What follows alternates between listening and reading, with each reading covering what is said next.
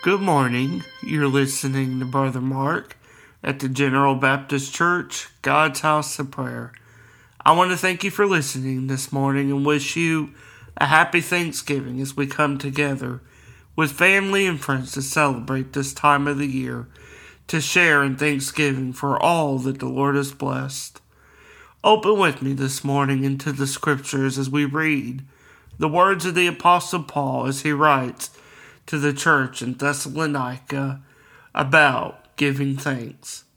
In 1 Thessalonians, in the fifth chapter, he says, beginning in the 16th verse, Rejoice evermore, pray without ceasing.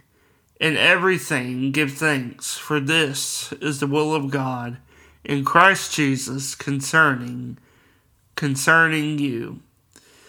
What does it mean to have true thanksgiving?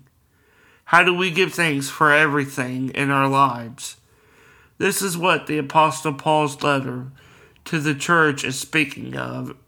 In the midst of, the, of Paul commending the church to give thanks, he reminds them to rejoice evermore and to always pray without ceasing. But what do Paul's statements mean in the context of the church today? What do they mean to you and I? On this day, here in this great country, and yes, throughout the world as well, we celebrate a day of thanksgiving.